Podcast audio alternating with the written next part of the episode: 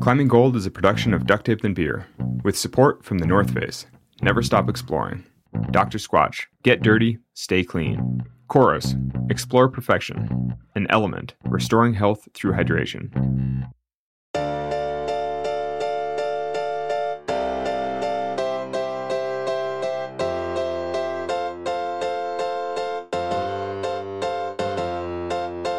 Hey everyone, Fitz here. Alex has been out climbing because he's Alex. And I've also been out climbing, which is freaking awesome, and it feels good. Um, like we promised you, we have one final story this year for you, sort of bonus episode that's actually a lot more than a bonus. It's pretty rad. During our work around the Olympics, we stumbled into this ridiculous story that was too good to pass up on. We discovered that the four Americans who went to Tokyo this last summer, technically, they were not the first Team U S A. The story starts in the early nineteen eighties. Ronald Reagan is in the midst of a thermonuclear arms race against the U S S R known as Star Wars.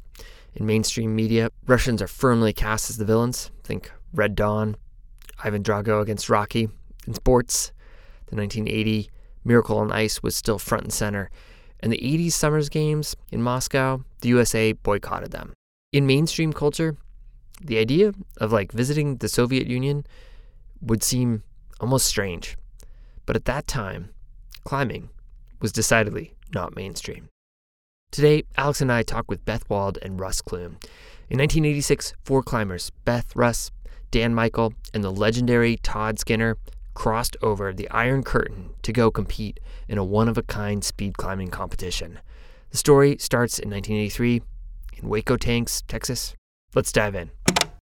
You know, basically, we saw somewhere that the your nineteen eighty-six Soviet speed climbing competition might be one of the first sort of international competitions. We just want to hear hear the story.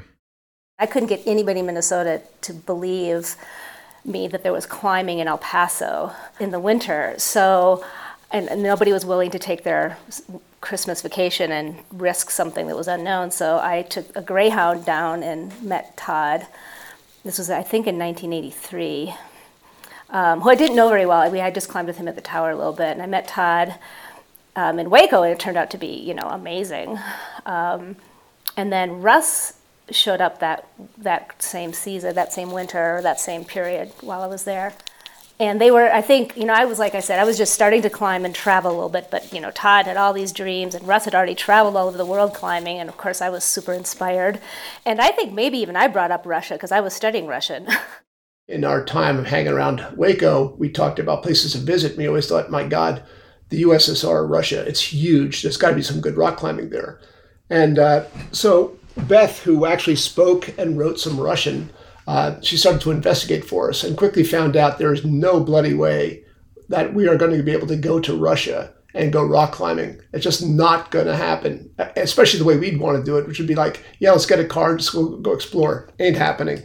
Back in college, I think I, I just started digging into, and you know, there's no internet, there's nothing, so I just started asking questions and doing reading, and I probably I looked at I probably looked at old climbing magazines. I can't even remember exactly how I came across it, but it was like co- climbing in Russia was very organized. Like everything sport-wise was very organized. It was federized, you know, f- there were federations and there were clubs, and you, it was very, very difficult to climb outside of like organized sports because uh, that's just the way life, life worked there. You know, everything was um, pretty regimented.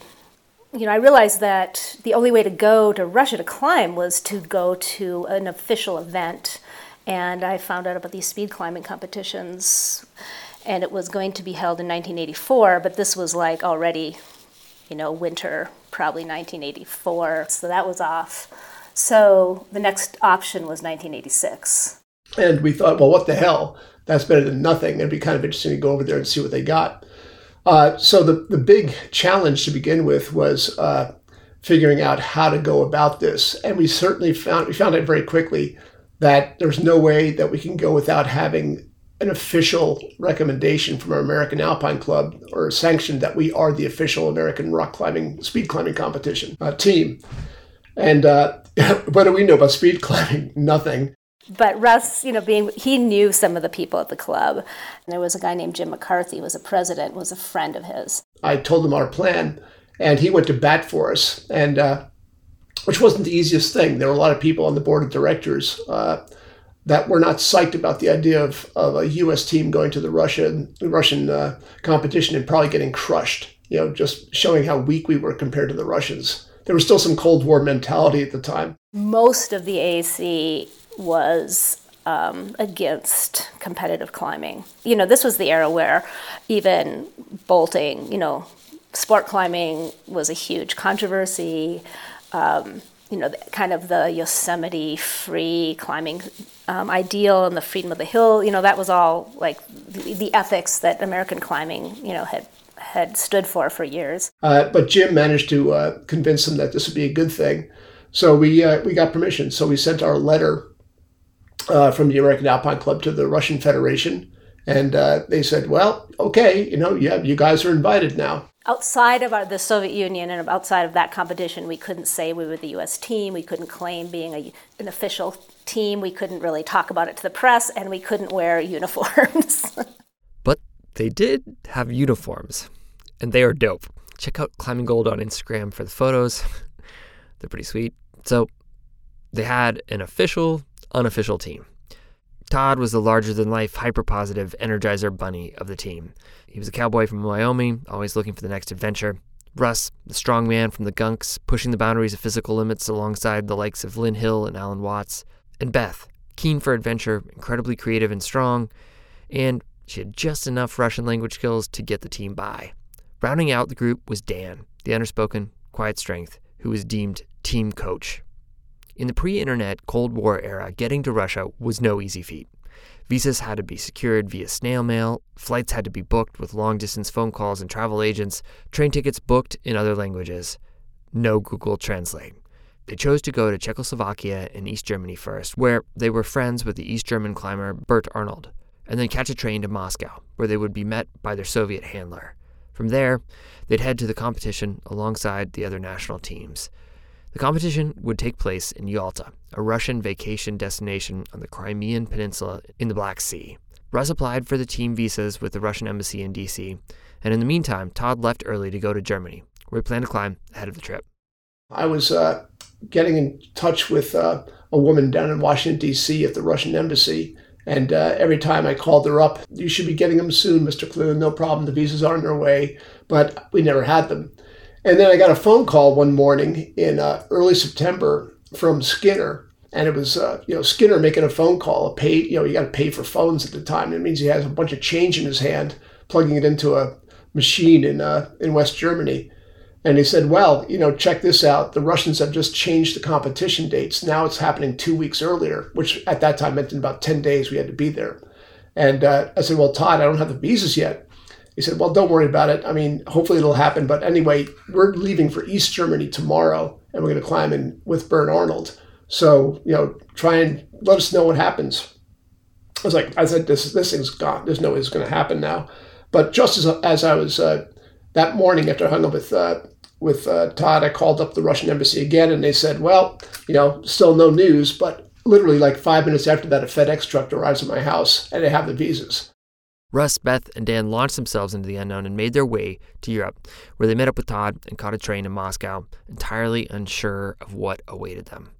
I think it was early in the morning after like taking the train all night to Moscow, and we were like, well, we weren't even sure anybody was going to be there, you know, and we had no idea if nobody was there what we would do. We had maybe like one hundred dollars in our pockets, no phone numbers.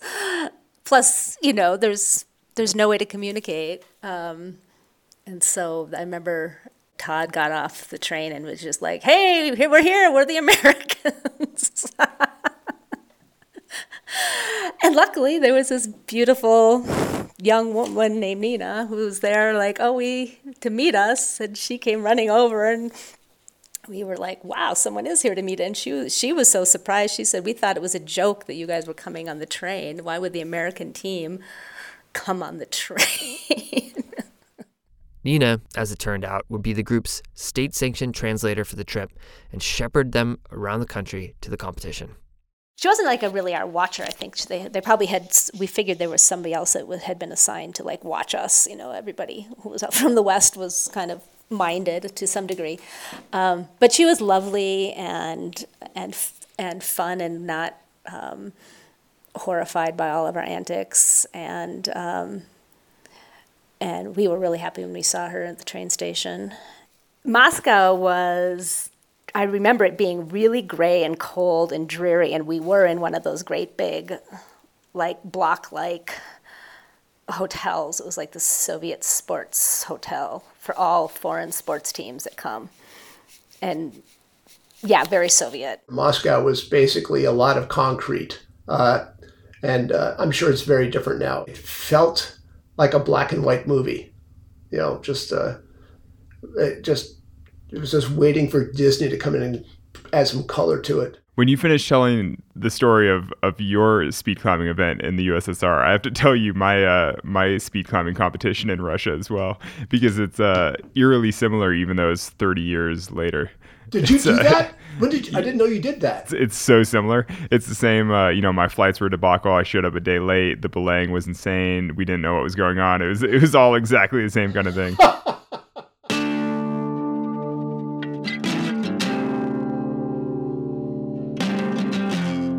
The seven or eight international teams, they were shuttled to the sunny limestone sea cliffs of Yalta, where the competition would be held.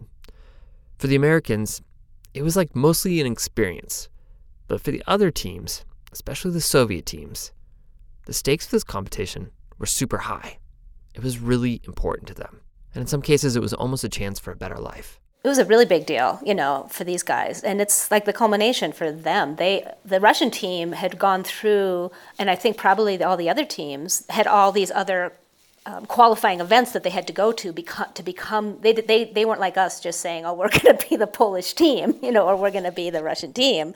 They had to qualify and, and be, you know, to become, uh, to go to the, to go to the competition, you know, to be on that team. Um, they climbed. They didn't have climb, climbing shoes, and even though they were, you know, su- they're supported by, you know, this Soviet. You know, it's a once you're on a team, you know, you get some support from the government, but it was really hard for climbers to get um, climbing shoes from the West. So they had just like rubbers, like rubbers you would wear over a over a shoe, like a fancy shoe that they got really small, and then they would tie them to their feet and rub. rub um, rosin on them to make them a little bit sticky. They had an interview process uh, at the start of the competition for everybody. And when it came time for the Americans, we all went up and, you know, the T V cameras were running and we were like, yes, I'm Russ Clune and I'm from New York. Yeah, blah, blah, blah, blah. And when Skinner got up there, it was it was such a made for T V moment. It was like the guy, the guy's asking, uh, you know, so, so Todd, where are you from? And Todd was like, I am from Wyoming. They're like, so Todd, where is Wyoming? Wyoming is in the West. And Todd, what do you do in Wyoming? I am a cowboy. And oh God, the crowd just went nuts. It was, it, it, it was so, I mean, the cheers went up, you know, no one's gonna rival that. It was pretty damn good.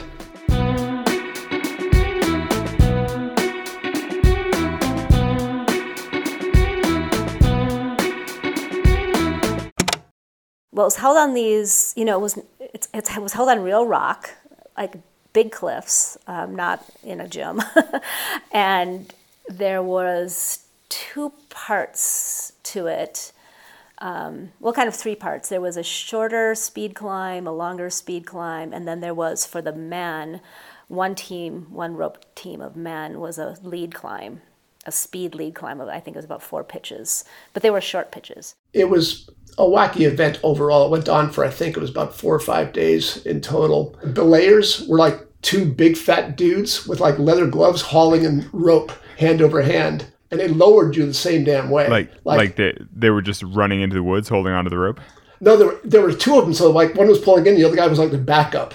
It was, and when they lowered you, man, it was it was a heart-stopping lower. You were going like at the speed of light until the last three feet, and and each morning uh, we would be told what today's climb was going to be and what the rules were, and and Nina, our translator, would be explaining the rules, and we were we'd have a thousand questions like, well, wait a second, there's a boundary line on it. Does that mean you can not You, can you break the plane of that with a limb and not touch a hold, or do you have to touch a hold? You know, they'll just, it was, you know, one one clarification after another, and to the point where like, I don't really know what the hell the rules are, but let's just yeah. try and stay inside the boundary. Yeah. And uh, yeah, it, it, it was, uh, but yeah, it was, I mean, every morning, it was, you could just imagine the chatter in this kind of cafeteria style room with, you know, the Germans being, you have the German translator, you have the Japanese translator. You know, it's just, you know, it's just a, just a cacophony of noise. And nobody, in the end, I don't think anybody but the Russians actually knew what the hell was going on. Yeah, that's that's why they're hosting the comp. they're like they're like it's weird that we win every year and nobody else understands what's going on. uh, I will say though, they, they were fast. Those guys, uh, no one is going to blitz them. That's for sure. I mean, it bears no resemblance to what uh, what what speed climbing has morphed into at this point, uh, for sure. I mean, I guess the one thing that was kind of cool is at least we were climbing real rock, and the. Uh, And the routes weren't that easy. I, I remember that short, that short uh, top rope was, you know, in the five eleven range, and longer one was in the five ten range. Uh, and the multi-pitch, I couldn't even tell you. It was like, just go as fast as you can and pull whatever you want. It was just like, you know, go. But it was, uh, it was definitely nothing like having uh, what what what the modern speed climbing comp has turned into, for sure. Yeah, why is speed climbing such a thing in the Eastern Bloc? You know, if I, I think I think, and this goes back to the idea of uh, alpinism and speed is safe. So if you go fast, you're being safe. And they had that competition for I don't even know how long. It had mostly been about uh, with you know, it was Eastern European countries. So I think the whole idea was like speed is safety, so therefore you should be able to climb safe safely if you go fast enough. Uh, even though it, it seemed just just as reckless as possibly be. But, but uh, I think that was the uh, I think that was really what the impetus was. You know, speed is safety. the uh, the multi-pitch competition that, that I was at, the uh, the way they started and stopped the timers were very specific for, you know, when the second person gets to the ground or whatever. Basically, the person cleaning the pitch didn't have to actually hold on to the gear because that wasn't really part of the competition. So when they cleaned, all they did was just drop the gear to the ground. It was totally insane. So they're they're multi-pitch climbing, but you know, in the in the interest of speed, the second would just drop the hardware, and it would all just like land in a pile on the ground, you know, strewn around the base. And then uh, and then same with pulling the rappel ropes. I think they ended the timer when the rope got down, and so when the second person finished rappelling, they just sprinted into the forest as fast as they could with one end of the rope. Like instead of pulling the rope like normal, they just ran away.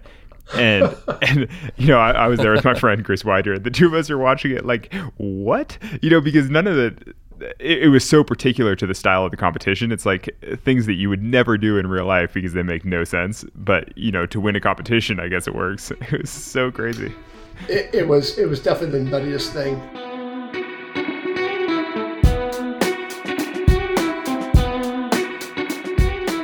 In the evenings, we, you know, we were staying in this kind of grim little like hostel thing, but there was this, you know, the, we're we're in the Black Sea, you know, we're we're we're in the Crimea, so it's a it's a big tourist destination. Well, you know, tourists being basically Russians from Moscow. The Germans were real rapscallions, like um, Norbert Sandner. He was like he was like the coach of the team, but he was he was an old friend. I think Russ knew him from before, and we had met him in Germany before we'd come over. And he was just fun-loving, great guy. And he was always trying to get everybody, all the teams together to go do things, you know, which was not necessarily part of the official itinerary. And so he got us all in. He convinced the the authorities, the kind of our minders, to let us. He's like, oh, yeah, last year or two years ago when we came, we, we all got together last night. We went to this this um, disco, this hotel that has a dance place, and they let us go, and like, so we'd really like to do it again, so they let us go. Which is, and then he was like, oh, never got to do that last time. so so we we on the top floor of this hotel, they had this uh, this bar and dance club, so we'd go up there in the evenings and kind of hang out. And our translator, Nina, was just like, she'd, she'd watch us and try, try and calm us down along with Beth, and like, but one night, we just had one or two too many beers, maybe three or four too many beers, and uh, we got onto the dance floor. Pretty much, we, I, I don't know why it started. We started slam dancing with with uh, ourselves, which made us bump into paying customers at the hotel until finally a bouncer said, "Okay, you guys." N- Nina, Nina said, um, "We have to leave now." there's no, no, we can't stay. We must leave now. It ended up, we ended up getting thrown out. Um, I think we just got a little too raucous. And Nina was pretty horrified by some of that, but she w- was a good sport. So we we just got tossed, which was fine. But then, but even funnier, so we're with the West Germans. We're now we're down in the lobby. And Norbert Sandner, one of the West Germans, there's a whole group of tourists coming in off a bus. And Norbert tries to grab a key to one of the rooms in the hotel to stay there. Then at that point, somebody from security bounced us from the hotel for good. We weren't allowed back in at all. That's how you make a good impression, uh, you know, on the Eastern Bloc. You're like, ah, Americans. Did you guys win? I mean, like, how did you guys do? We got, we actually amazingly got third as a team. Um, and I think we might have even gotten second if I hadn't fallen on one of the routes um, that I did. So I got disqualified from one of the comp- one of the events. So, yeah, which was like, we were just shocked. We did pretty well. I think Beth had, she didn't have a team route, but she had to do two of those top ropes. And on one of them, for some reason, uh, she was disqualified. I can't remember why. Uh, but, you know, they had all kinds of rules about boundaries, whatever. But if uh, if she had not fallen on that route, we would have come in second behind the Soviets, which is crazy. As it was, we came in third, but that was uh, you know, it was it was good enough. But it, it, where we where we ended up was beside the point. It was just uh, seeing that whole scene and, and being part of it was uh, was just nuts. My impression of, of the Eastern Bloc is just sort of of grayness, you know, mm-hmm. and and what I actually hear you say is that, you know, maybe you kind of expected that, or like, you know, first glimpse, that's what Moscow was like. But inside of it all, there was a deep vibrancy. Yeah, and there was a hunger, you know. We did we did think, you know, East Germany seemed sad and depressed. I, I think it seemed, because we had been in West Germany, um, it seemed, it did seem grayer, but not when we were with Are the climbers like um, Bernd Arnold, who was this amazing East German climber, you know, just who really developed the sport there, just um, insanely good climber.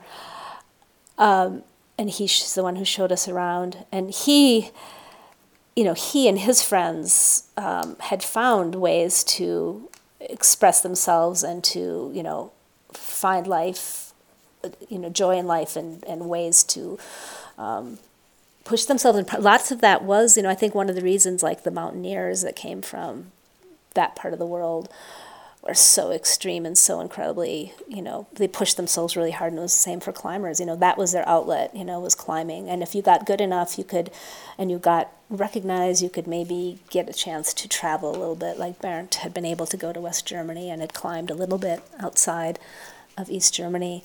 So even though it was, there was some of that, Um, I don't know, dreariness, or just sort of a, you know, a bit of a de- more depressed, not as vibrant feeling. Um, more so, I, I remember that more so in East Germany than I, than in Czechoslovakia or Poland.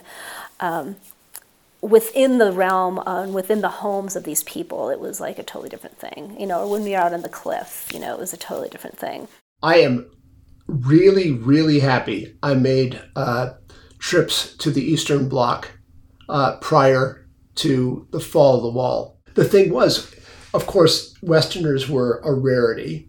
Uh, and what you did discover, though, is when you got inside the beehive of climbers, when you got into the brother and sisterhood of other climbers, it was no different from being anywhere else. You know, everybody was psyched about routes, psyched you're a climber, psyched you're visiting.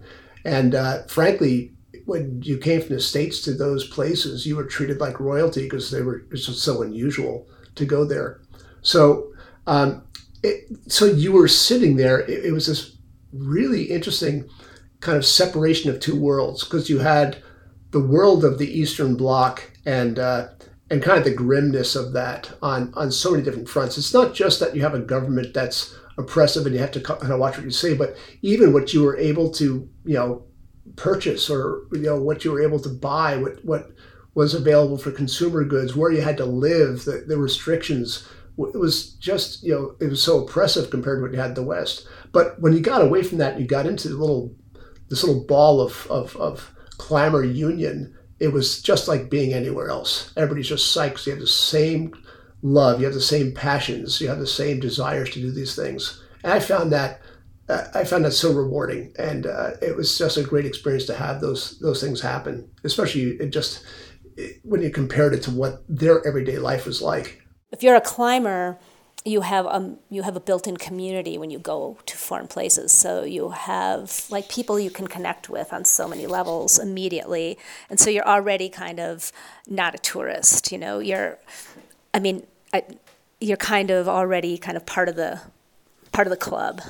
And so you get to see things and have experiences with people. At least this was my impression, you know, knowing what I knew, like the little bit I knew of, you know, of international tourism, like it was different, you know, it wasn't, we didn't feel like tourists, you know, we felt like we were kind of there on a mission, and we knew other, we met other people in those countries who were on, had the same mission, and we had these instant connections and kind of deep experiences with them, you know, and that was really amazing. And it was really amazing to have that across these, what would seem to be chasms of, of politics and culture, you know, just putting a, a bit of, you know, of humanity on these countries that you just, you know, barely had heard about, or if you had heard about them, they were kind of under in these scary contexts. Um, you know, I think it set the stage for trips we did. I, a trip I did with Todd to Vietnam at another time, and then other trips that I did. I went back to um, the Soviet Union in nineteen eighty-nine, and yeah, it was really, it, it definitely set the stage, I would say, for lots of things I did in the in the future, climbing and, and outside of climbing, you know, who were just exploring the world, kind of first through climbing and then eventually morphed through my camera and photography and storytelling.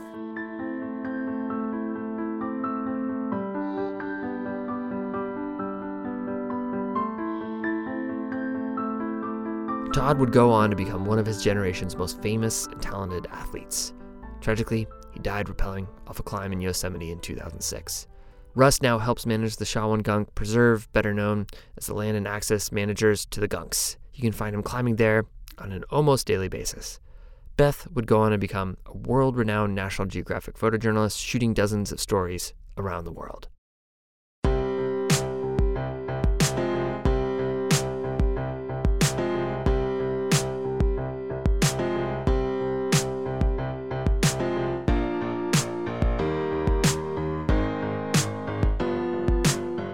Thanks everyone for listening. This bonus episode was written and edited by Andrew Burton, additional editing by Cordelia Zars, music today by Brendan O'Connell, Amy Stolzenbach, and Cordelia Zars. Alex Honnold is our host. Our executive producers, Rebecca Call and Lisey Hendricks for Duct Tape and Beer, and Ben Endy and Jonathan Retzik for R X R Sports. I'm Fitzko Hall. Thanks for listening.